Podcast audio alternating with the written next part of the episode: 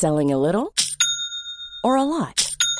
Shopify helps you do your thing however you cha-ching. Shopify is the global commerce platform that helps you sell at every stage of your business. From the launch your online shop stage to the first real life store stage, all the way to the did we just hit a million orders stage. Shopify is there to help you grow. Shopify helps you turn browsers into buyers with the internet's best converting checkout.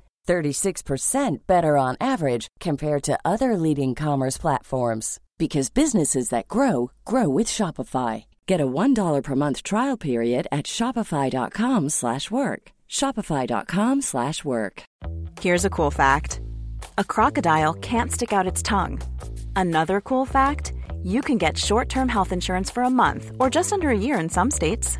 United Healthcare short term insurance plans are designed for people who are between jobs, coming off their parents' plan, or turning a side hustle into a full time gig.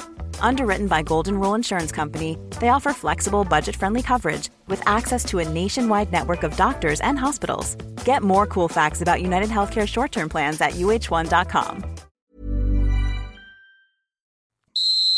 Efter två veckors landslagsvakuum så var ligabollen tillbaka med full kraft och på öarna börjar nu vissa saker ske lite för ofta för att det ska vara någon slump eller någon tillfällighet. Till exempel att Liverpool trots defensiva bekymmer vänder och vinner, den här gången borta mot Wolves. Ni som var med i säsongsuppsnacket med oraklet vet att Liverpool är mina vinnare och 13 av 15 möjliga poäng får mig inte direkt att vackla. Snett var man däremot på Manchester United, men även om det fanns många som hade både ett och tre lag före Ten Hags bygge så var det garanterat ingen som trodde det skulle se så här illa ut så här tidigt in på säsongen. Och att i det läget ställas mot seriens mest välmående lag och världens mest metodiska tränare kunde naturligtvis bara sluta på ett sätt. Gary Neville sa det bäst tycker jag. Det mest illavarslande för United det var att Brightons övertygande seger på Old Trafford inte var ett dugg överraskande. Det är där vi hamnat. Vi slår även fast att Everton med näbbar och klor kommer att få slåss för nytt kontrakt även den här säsongen, att Arsenal duckade en hyfsad bajsmackekula när det blev Trossard för en tredjedel istället för miljardmannen Mudrik. Mikhailo Mudrik som tillsammans med alla sina andra vilsna dyra nyförvärvskompisar i Chelsea bara fick 0-0 mot Bompan i ännu en långa stunder svag och svajig insats. Manchester City vände och vann rättvist mot West Ham, precis som Aston Villa gjorde mot Crystal Palace, men men framför allt så gjorde även Tottenham detsamma mot Sheffield United. Ange Postecoglou har på bara en dryg månad blivit fotbollsvärldens mest älskade mysgubbe och det är klart att det spelade in i den oerhört moraliska 90 plus 8 och 90 plus 10-vändningen signerad Rikarlison och Dejan Kulusevski. Spurs på CL-plats för att stanna. I Spanien så lekte Barca rommen av Betis och båda Joao, Cancelo och Felix alltså, fanns båda med och gjorde avtryck. Den deppiga Olympiastadion-fonden i Barcelona till trots så började spraka om de regerande mästarna. Ja, det kan återigen bli ett riktigt roligt tvåhästars race mot Real Madrid som trots flertalet jobbiga skador och Karim Benzemas exit grävt fram fem raka sent igår kväll senast mot baskerna från San Sebastian.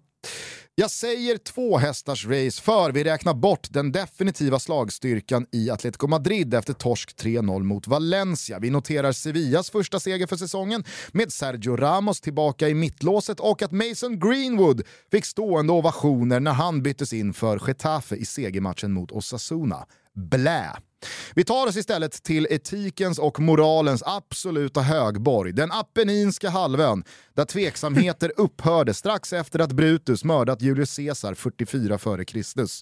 Juventus imponerade där stort mot Lazio. Dusan Vlahovic gjorde två nya riktigt vassa mål. En målskörd som Paolo Dybala matchade under söndagskvällen när Roma fick proppen ur mot Empoli och sprang in 7-0. Lukaku i målprotokollet och kanske, kanske...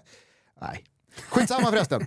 Fio studsade tillbaka efter kölhalningen mot Inter och vann en svängig match mot Atalanta. Jens Kajuste hoppade in och var starkt bidragande till att Napoli lyckades hämta upp 0-2 till 2-2 borta mot ett jubilerande Genoa. Men hörni, allt hamnar såklart i skymundan av Derby della Madonnina. Det femte för året och precis som i de fyra första så slutade det med en övertygande Interseger.